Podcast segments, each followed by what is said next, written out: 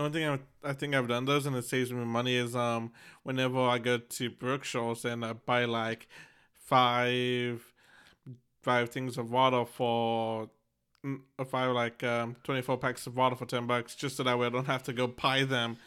Like- Five for ten dollars. Yeah, they Is they, that what they did the other day? You told me about that. they have they have two. They do three for ten and then five for ten. Five. For They, they switch it out for three for ten and five for ten. Man, I don't remember ever them ever doing five for ten. That's such a good deal. But you don't actually have to buy all five of those for ten. You- Here's another psychological trick that is the fine print in these stores wherever there's a sale. Mhm. Sometimes it's required that you buy, like if it's two for five, both of the items to get the special two for five price. I've noticed that in some places. Now, then that makes you think everything is required to buy the full amount, and not all of them are. So, like in the waters, five cases of water is a lot of water. So I'm sure in the fine print it doesn't say you have to buy five cases of water, but you think you do. And I mean, you're also buying as you are saving money. yeah. But uh, but somebody else, like for another example, thinks, oh, well, gotta buy five of these cases of water so I can get the special sale when they only wanted two cases. yeah. So they buy all five because they think they have to have them, and they don't. I usually just do that whenever like I'm like almost like having like a like a case left. I'm like, okay, I need more water, so that I don't have to go like every month or two months. Yeah, and then uh, that leads me to the next point that is dir- directly associated with the fine print on the stickers and stuff like that. Uh-huh. Is the membership cards at grocery stores? They're normally all free, uh, besides like bulk stores like Sam's Club And and Costco. Costco. Those ones, it's like that's a membership, and uh, more not as much as like a savings card. Yeah, so like say Brookshire's, eh, uh, Brookshire's, Kroger. I don't know if HEB has one. I don't think they do. Then you also have like um Albertsons, Albertsons, Tom uh, Thumb. Uh, I don't know which all those car- places have an actual card. I know Albertsons, I think, has a card. Uh, Brookshire's, Super One Foods. Th- those are only in Texas, Arkansas, Louisiana. So if anyone else outside of those areas will not know what Brookshire's or Super One Food is. Kroger, um, Brookshire's. Well, you said that one already. I did, okay, I I wasn't. thought you said Kroger already. Okay. Uh, HEB doesn't have one.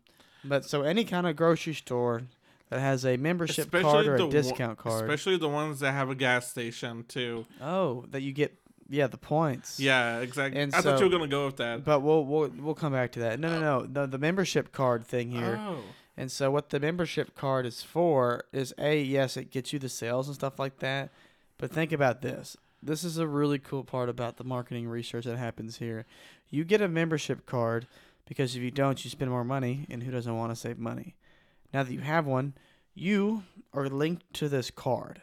You are a household that is either a by yourself or with a family Yeah. of, of any kind of nature. You and a significant other, you significant other, one, two, three, four, five kids, whatever it is. So you've now registered your household to an account that can be tracked and monitored. Now this sounds creepy, but hold on a minute. Um, so your information is valuable. So they now know what you typically you spend every time you go to the grocery store, or what do you buy every time you go to the grocery and your store. habits. Uh, yeah, your habits, what all you purchase, how much you typically spend, what does your buying items consist of, and um, I don't know about how in depth this actual information is used, but I think I mean it could even be used to assess the effectiveness. I'm sure of different marketing campaigns in terms of putting items on an end cap and stuff like that. End cap for those people that don't know, because I didn't know this until about twenty months ago, is the end of the aisle. Yeah, you walk down the long ways of the aisle, the end caps or the outside. I, I might be getting sick here. Uh, It, it sounds like en- it sounds like you're coming down with something a little bit. It um, sounds a little deep, or a little raspy instead of your little bit of a high higher pitch voice. um, These sometimes have. Yeah, I don't know. It was two days ago. I woke up and my my nose was kind of like just one side of it was kind of stopped up, and I was my throat was kind of feeling a little raspy, and I was like, I I, can- I guess my nose ran through the night, I can tell it's a little raspy. and then I woke up like I feel fine. I'm just tired. I ate too much food, but um, and then I this morning same thing again, and so I don't really know what the deal is there, but But you were talking about end caps. Yeah, so the end caps are just on the end of the shelves. They're designed to be typically they're changed every like week or something like that. Really, gotta pay attention to that. Cut that last bit out. That was terrible. Uh, how bad of a eek that was. Not to mention I had like a burp coming, so it, Oh, kinda, you finally hitting it, puberty. me- it messed me up. Yeah, I'm like, you know, that's how it works. Um, and so the end caps are meant to push items. That thing that we watched as some of our research that we did, just to make sure we didn't lose anything. Man, this is getting rough. Um, it was, I think it said eight times more likely to sell yeah. Hey, on end caps. To end cap items. Take a drink of water. Oh, eh, that's not gonna fix it. Well, I mean, a it, bit. it might, but whatever. Yeah, so end cap items, uh, typically from what what, we, what we've known and uh, what we kind of did some research on, that so what Blaine was trying to get at is like they could use that information to see what they should put on end caps, and end caps item- items typically tend to be more like eight times as likely to be sold. You know, Well, it's not that necessarily they use the information to know what needs to be on end I said could, I said could Well, they could, but that's just the point of the membership card is real basic and simple. to see what uh, the spending habits and all that, and what to do, and what not to do. They get just like the internet takes your information and learns how you operate. They the grocery store now now learns how you operate, and they get to use that item for, you know, marketing research of how their customers operate, and then they can cater things to make more money. I do want to say this. I remember a couple of years ago, this dad got got really mad at uh, I think it was CVS or Walgreens. I think it was CVS because I think because like you know how CVS and all that they send like coupons for you in your email every week and all that. Uh, apparent like or coupons to the house and all that. Apparently, they're like sending advertisements and coupons to his household, um, for like baby stuff and all that, and all that, and his and they, he didn't know it at the time, but the they his daughter used used you know the card and all that, and it was just to the car and uh, CVS without before they even knew that because of how her change habits changed, they knew she was pregnant before they did. CVS. Wait, so she didn't buy anything that would have gave it away? Like, no, obviously with the research, but she didn't go buy like A a pregnancy test or anything. no, from what I've heard, no, it wasn't a pregnancy pregnancy pregnancy test or anything. You know, she just changed her habits of So what her- she would bought. her habits changed, and CVS knew she was going to be a parent. so I guess they used the data and it's like, okay, hey, this is most likely reason for this. Boom. wow. Like you got to look it up a couple years ago. Like it was fascinating. Like you know, because he was just a he just thought they were targeting her for some reason, and it's like boom. Now it turns out you know he was gonna be a grandpa. Oh my goodness. Like which I thought was crazy, but you know it just shows like how to use the data, you know, to get you and all that, Yeah. and they try to cater to you with that data. Okay, now here's the thing. Let's back up a little bit. the you fuel told me points. this. You told me this. Gotta do the fuel points too. Okay, yeah, we'll get back to the fuel points at the end, but I want to back up a little bit to the front of the store. 'Cause Oh, you want something you, you want to do the lay? You want to do the layout? Wait, wait. Do the fuel points first, and then let's hit Okay, the, fuel hit the layout right, because so, that's with the card still. yeah. So let's I- hit the last card detail. All right, so another thing is like like Blaine was saying, typically whenever you get a membership card to a grocery store, a lot of the times they tend to have gas stations next to them too, attached to them. And they want you to use that gas station, so they give you Points. points to using For like the every gas dollar you spend, you get a point and all a that. discount. so that makes like ooh, so that makes you think it's like, hey, I can get I can get blah blah blah off gas if I just spend some money, you know. So then you were like, oh well, I've got 380 points, but if I spend 20 more dollars, I'm gonna get 40 cents off a gallon. Yeah. And uh, so then you go spend 20 more bucks, but you're not gonna save 20 bucks magically on gas because you spent 20 bucks for an extra 10 cents off a gallon. Yeah, you're gonna be probably maybe saving like ten dollars maybe. Now, it really makes it sound like when we're about to hit the store layout here in a minute that we're really ripping like all of these things are not savings.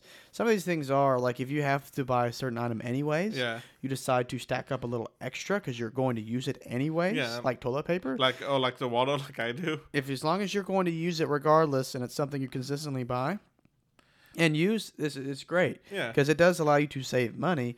It's just If you're just doing It- it because you see, oh, two for seven or two for four and all that, eh, but it's something you get like once in a blue moon, then maybe it's not going to save you money.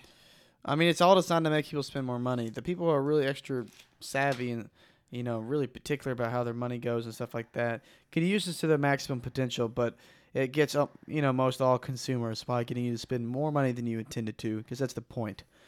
They have really low profit margins in the grocery stores. They're single digit profit margins. So they want to squeeze everything out of us. Yeah, because I mean, if they did, they honestly would die. Uh, if they if they weren't this smart, they wouldn't make it. Uh, yeah, also apparently grocery stores have increased in size over the years too. Is that what that thing said? Yeah, I want to say it was two times the size, but I could be wrong. But I think I, it said two point five. two point five. I know they said apparently you guys since the introduction of grocery carts, which I think was about 1980, I think give or take, uh, the size has tripled.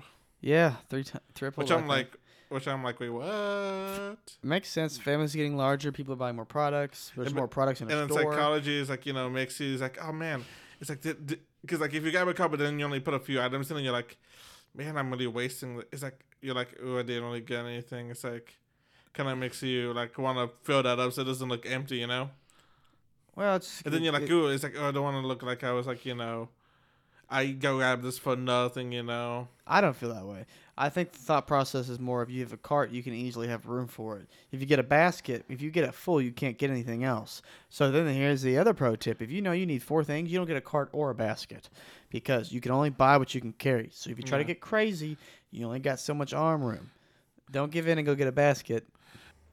Hey everybody, so we were originally gonna so we're gonna make this a two-part episode, but we forgot to like set a good stopping point for when we were recording this. So this is post Brandon saying, "Yeah, end of the first half.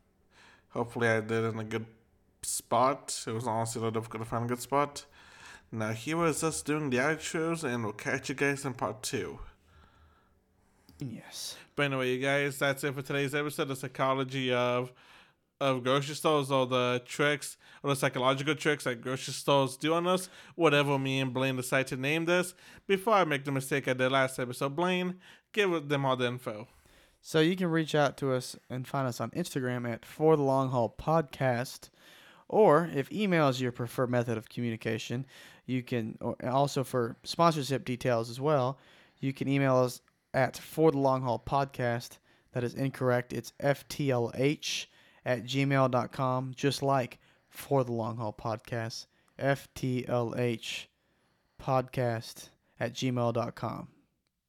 All right, you guys, you guys have an amazing day, afternoon, morning, whatever it is, at whatever time of the it is for you guys out there. That was very I kind of made that, kind of jumbled on that. That was a lot. I, I'm overwhelmed. Just uh, just make it a good one.